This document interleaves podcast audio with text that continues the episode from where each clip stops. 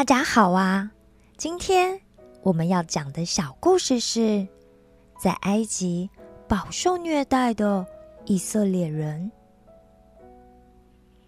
本名叫做雅各的以色列，自从跟他的儿子，也就是在埃及当宰相的约瑟相遇之后，他就举家搬往埃及地去居住了。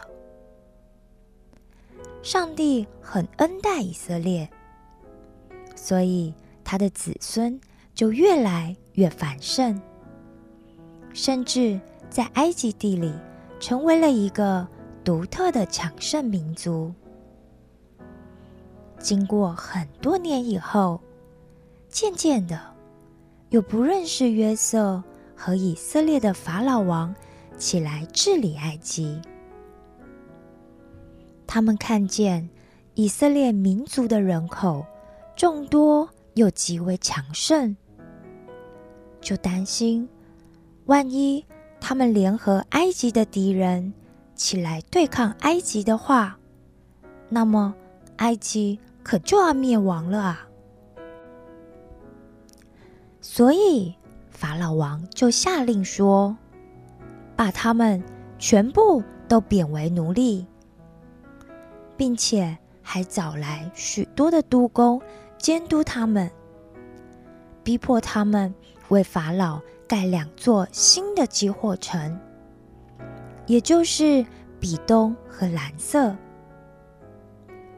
这些督工们不仅让以色列人做沉重劳苦的工作，管辖他们，还不断的找机会来虐待。苦害他们。只要他们一发现以色列人稍微喘口气，想要休息一下的时候，就用手上的长鞭和棍棒无情的抽打他们。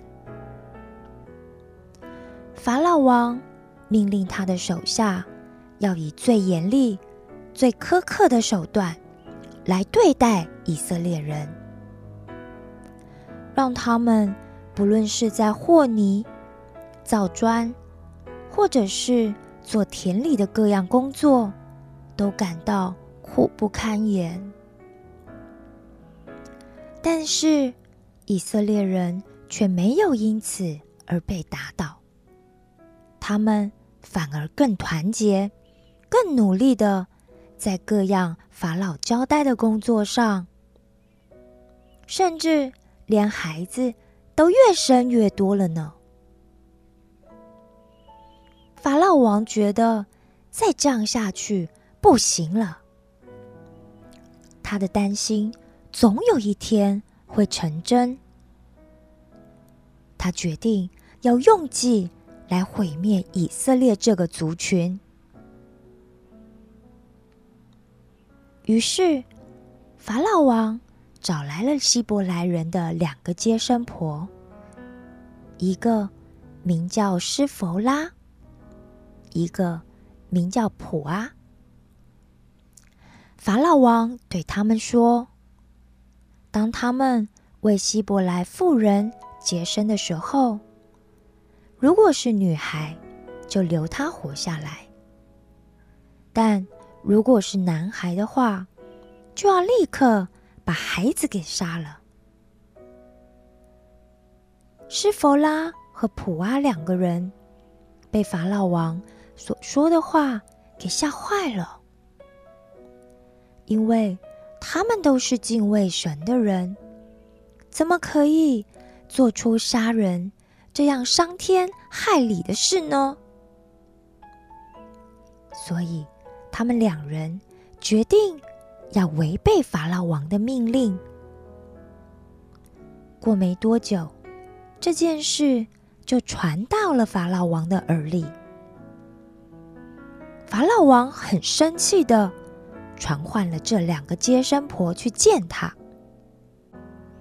法老王说：“你们为什么没有遵从我的命令，杀了希伯来人所生的男孩？”反而还留了他们的性命呢。